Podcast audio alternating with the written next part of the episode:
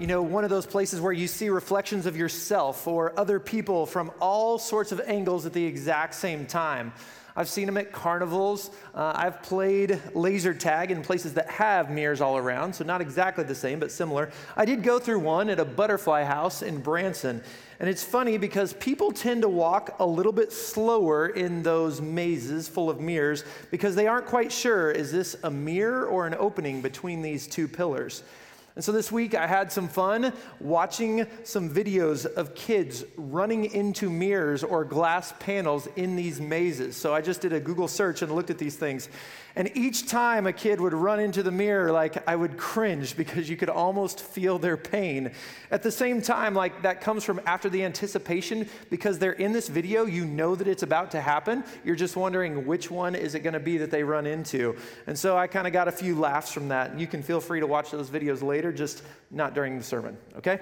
Last week, though, as we started this series on basic training, we looked at this idea um, that we are preparing for battle. And we're using Ephesians chapter 6 as our base passage. And if you have your Bibles, you can turn there because we'll be getting there in just a little bit.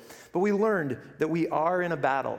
We talked about how God wins and how He has given us everything we need to be victorious as well. And so this week we are looking at the enemy. And sometimes it feels like our enemy is kind of like a house of mirrors. Like it seems like he is all around us. Or maybe we are certain that he is in this one place right over here when actually he's somewhere else. Or maybe he causes us to focus on a specific area that we don't need to be focusing on. Or there's even times that maybe we think we can step out on this certain path because it's safe, when all the while he's leading us to this dead end that's right in front of us. You see, as we take a look at our enemy this morning, there's actually 10 points that I want to make. And as you hear that, I don't want you to worry, I'll get you out before lunch. But I do want you to hear this idea of the enemy. It's a topic that we don't focus a whole lot on. Like maybe we talk about it in generalities, but we don't spend a lot of focused time on it. And if I ask, like, who is our enemy? Probably in this crowd, you get a lot of people that would say, well, Satan, I know that he is our enemy. But then if I asked, well, what is he like? And there's probably a lot of different answers that would be told. And some of those would be correct, and some of them would be incorrect. And so 10 points may seem like a lot, but I want you to understand this that there may be something that you hear today that's like, I didn't really need to know that, like I already grasped that, but maybe your neighbor, that's the one that they needed to hear today. And so we're going to focus on the enemy this morning as we jump into our training. And the question is, what exactly do we need to know? Well, the first thing is this we need to understand the enemy. We need to understand the enemy. You've probably heard this saying ignorance is bliss. And it means that if you don't know about something, then it's going to help you not to worry about it. And at times, that statement is true. But then there are other times that it's not true at all. Just because you don't know about something doesn't mean that everything is going to work out just fine. If you're looking at the idea of a battle or a war, the leaders, they don't just close their eyes and hope that everything is going to work out. They don't begin the fight having absolutely no knowledge about the opponent that they are fighting. And in moments where they don't have a lot of information, they do whatever they can to learn. And then they come up with a strategy. Because if you don't know your enemy, you won't know how to prepare. And you will be caught off guard and most likely, you won't only lose, but you'll get slaughtered. And that's why it is so important to know who it is that we are fighting against. And especially in this battle that we're looking at, one that has eternal consequences, we don't want to be caught off guard or be standing unprepared.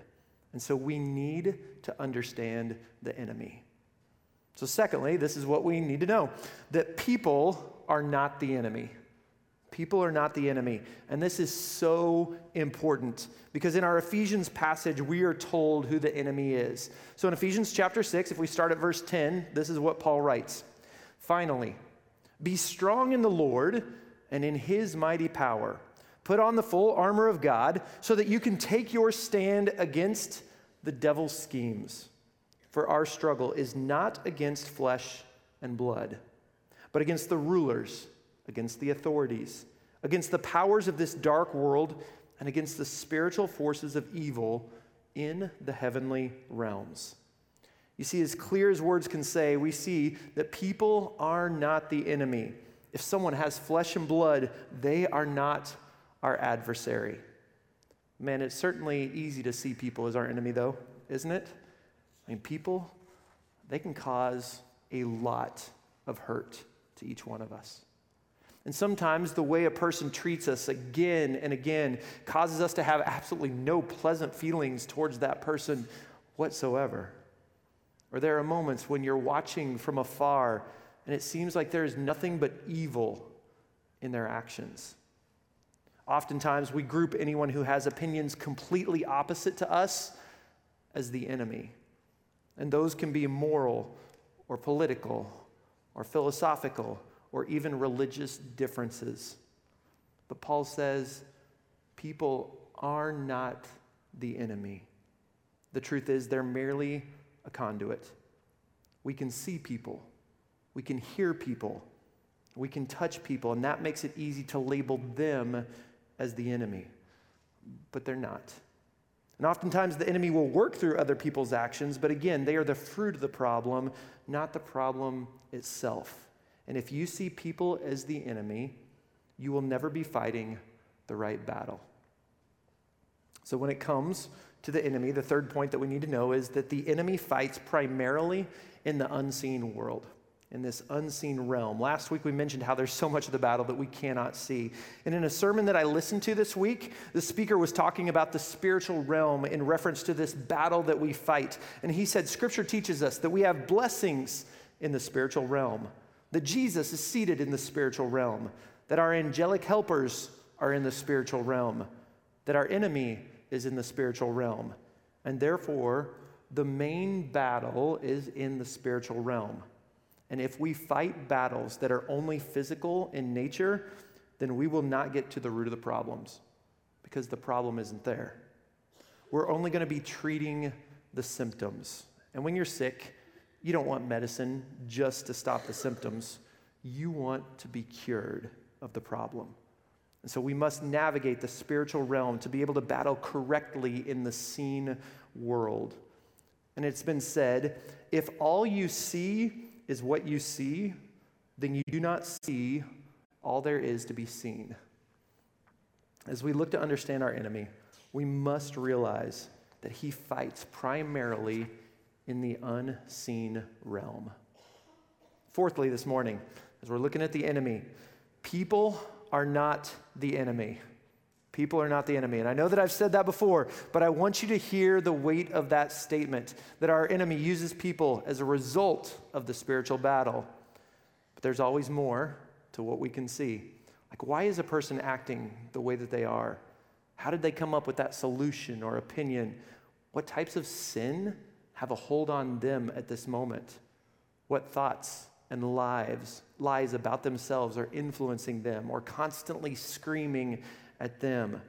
And those aren't excuses for bad behavior, but we must realize that they do play into this spiritual battle that affects so much of the physical. And as easy as it is to point fingers, we must realize that people are not the enemy. Our text tells us that our enemy is the rulers, the authorities, the powers of this dark world, the spiritual forces of evil. And when we look at that grouping, we're told that they are led by Satan. And so, as we learn about our enemy, the fifth thing that we need to know is Satan's background. Where did Satan come from? I imagine quite a few people would say something like, well, he used to be an angel, and uh, somehow he rebelled against God and was cast out of heaven, and now he roams the earth with all those other angels who were cast down with him. If I were to ask you this question, do you know if any of that's actually biblical? Would you be able to stand strong with an answer? Or those just things you've heard from people and you think, well, I think the Bible says it. Would you be able to point out exactly where some of those things can be found? So here's what I want to do I want to actually give you some passages that people use when they look at this idea of the fall of Satan. Okay, and there's a text speaking to the king of Tyre in the book of Ezekiel. And many people feel that this is deeper than just speaking towards a human king. And so, see if you can hear references that people hear about Satan in it. Starting in Ezekiel 28, verses 14 through 18, it says, You were anointed as a guardian cherub, for so I ordained you. You were on the holy mount of God. You walked among the fiery stones. You were blameless in your ways from the day you were created till wickedness was found in you. Though your widespread trade, you were filled with violence and you sinned. So I drove you in disgrace from the mount of God, and I expelled you, guardian cherub, from among the fiery stones. Your heart became proud on account of your beauty, and you corrupted your wisdom because of your splendor. So I threw you to the earth. I made a spectacle of you before kings. By your many sins and dishonest trade, you have desecrated your sanctuaries. And so I made fire come out from you, and it consumed you. And I reduced you to ashes on the ground in the sight of all who were watching. There's also a passage in Isaiah which references Babylon, but again, most scholars think that there's deeper meanings behind this. In Isaiah 14, starting in verse 12, it says, Now you have fallen from heaven, morning star, son of the dawn. You have been cast down to the earth, you who were once laid low, the nations. You said in your heart, I will ascend to the heavens. I will raise my throne above the stars of God. I will sit enthroned on the mount of assembly on the utmost heights of Mount Zaphon. I will ascend above the tops of the clouds. I will make myself like the Most High. But you are brought down to the realm of the dead, to the depths of the pit. Those who see you stare at you, they ponder your fate. Is this the man who shook the earth and made kingdoms tremble? The man who made the world a wilderness, who overthrew its cities and would not let his, his captives come home. There's a verse in Luke chapter 10, verse 18, that Jesus responds by saying, He says, I saw Satan fall like lightning from heaven. And some people feel like that's a reference to Satan's downfall. In Revelation chapter 9, verse 1, it says, The fifth angel sounded his trumpet, and I saw a star that had fallen from the sky to the earth, and the star was given the key to the shaft of the abyss. And then finally, in Revelation chapter 12, verses 3 and 4, it says, Then another sign appeared in heaven an enormous red dragon with seven heads and ten horns and seven crowns on its head. Its tail swept a third of the stars out of the sky and flung them to the earth. The dragon stood in front of the woman who was about to give birth so that it might devour her child the moment he was born. And then you jump down to verses 7 through 9. It says, Then war broke out in heaven. Michael and his angels fought against the dragon, and the dragon and his angels fought back. But he was not strong enough, and they lost their place in heaven. The great dragon was hurled down, that ancient serpent called the devil or Satan, who leads the whole world astray. He was hurled to the earth and his angels with him. Now, each of these verses that I just read are passages where we get our picture of Satan's glory and his rebellion, and one third of the angels being cast down with him, and even then, even this idea of references to his future destruction. And he has many names or titles, which includes Satan, which means adversary, or devil, which means accuser. Maybe you've heard Lucifer, or morning star, prince of darkness, Beelzebub, the evil one, just to name a few. See, regardless of all the details of Satan's background and which of those verses you do think applies to him, or maybe you don't think apply to him, as well as other verses, here's one thing that we need to know about Satan that he is real. He's real. He's not a made up figment of imagination or man's attempt not to take blame for the wrongdoing that is being done. Satan is our enemy, and God wants us to stand strong against him. So that's the fifth point. So, in studying for our enemy, the sixth fact that we need to learn is this people are not the enemy. People are not the enemy. Just in case that truth hasn't made its way through your mind, I wanted to state it again because, as much as it may feel like it, people are not the enemy. Seventh, the seventh thing we need to know is that Satan is a strong enemy. He's a strong enemy. Let's look at a couple of verses that are for certain about him. So in 1 Peter chapter 5 verse 8, maybe you've heard this one. Be alert and of sober mind. Your enemy the devil prowls around like a roaring lion, looking for someone to devour. Or in John 10:10 10, 10, where it says the thief comes only to steal and kill and destroy, but I have come that they may have life and have it to the full. Or in John chapter 8 verse 44, you belong to your father, the devil, and you want to carry out your father's desires. He was a murderer from the beginning, not holding to the truth, and there is no truth in him. When he lies, he speaks his native tongue, for he is a liar and the father of lies. And then in 2 Corinthians chapter 11 verse 44 it says, "And no wonder, for Satan himself masquerades as an angel of light." As I look at these verses, the enemy wants to take you out. Devour, thief, murderer, liar. Like he doesn't feel the least bit guilty when he promises something and then doesn't live up to it. He has no remorse for the pain in people's lives to when they have followed his ways. He isn't interested in your loyalty to him but simply your disloyalty to the Father. And we need to take him seriously. In fact, in Jude, verse 9, we read that Michael the archangel didn't even bring a slanderous accusation against him when they were in a dispute. Instead, he uses the authority of God. The question might be well, why? Because Satan is one to take seriously. And unfortunately, if you look around in our culture, like he's become this little red guy on our shoulder that just kind of whispers into our ear. He represents evil still, but sometimes he's also kind of come to represent, ah, but this is like what the fun life looks like. Or he's come to represent this idea that it's, it's not so bad, and so maybe we can follow these ways, and that's really what life is all about. But you see, that is exactly what he does to take us out.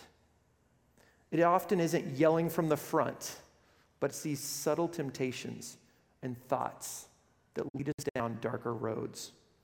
In fact, in C.S. Lewis's book, Screwtape Letters, the older demon is teaching the younger demon how to make people fall. And it often comes from this idea of Satan being crafty, a tempter, parading around as an angel of light, and a schemer. In fact, remember in Ephesians, we are told to put on the full armor of God so that we can take the stand against the devil's schemes his trickery, the way that he wants to take you out. And each piece of armor is going to help us to stand, and that's why we're looking at them over the next few weeks. But for now, I want you to understand that he is great at knowing which tactics to use on you because you're not his first target. And if we keep his, uh, yeah, if he can keep his actual identity from us, like he's hidden from us, and we're only looking for this red character with a pitchfork who's yelling loudly to do evil, then he's got the upper hand because you don't see him working. Satan, he wants to trick you. He wants to use these deceptive strategies to draw you out from the protective covering of God. It's what he did in the Garden of Eden, and it's what he continues to do today. But as we wear God's armor, we are protected, even if evil comes all around us. It's kind of like standing under an umbrella. It doesn't stop the rain, but it keeps you safe. As you wear the armor, it won't stop evil all around you, but it will protect you. And if you begin to use that phrase, it's not that bad, be careful because you are surrendering territory to the enemy. Don't give the devil even a foothold because he will take that and run with it. I remember hearing a story when I was growing up about this Haitian pastor telling a parable to his congregation about how a certain man wanted to sell his house for $2,000 and another man wanted very badly to buy it, but because he was poor, he couldn't afford the full price. And so, after much bargaining, the owner agreed to sell the house for half the original price with just one stipulation that he would retain small ownership of one small nail protruding from just over the door. And so, after several years, the original owner wanted the house back, but the new owner was unwilling to sell it. And so the first owner uh, went out and he found the carcass of a dead dog and he hung it from that single nail that he still owned. And soon the house became unlivable. And the family was forced to sell the house to the owner of the nail. And the Haitian's pastor conclusion was if we leave the devil with even one small peg in our life, then he will return to hang his rotten garbage on it, making it unfit for Christ's habitation. You see, Satan, he is a powerful enemy. And if we don't take him seriously, he will have his way with us. He wants to stop us from becoming what we can be through the power of God. And I saw a quote this week by Lisa Bevere that stated, I believe that the attacks on your life have much more to do with who you might be in the future than who you have been in the past. And I thought about that, and I think Satan looks for things in our past and our present, and be, he chooses to use those things to try to stop us from becoming who Jesus wants to make us into. And he is good at leading us down destructive paths and actions because he is a strong enemy. So, that's the seventh thing that we need to know. The eighth thing that we need to know about the enemy is that people are not the enemy. I'm just making sure we're still on the same page. That's it. Ninth, ninth thing we need to know about our enemy is that Satan is a limited enemy. He's a limited enemy.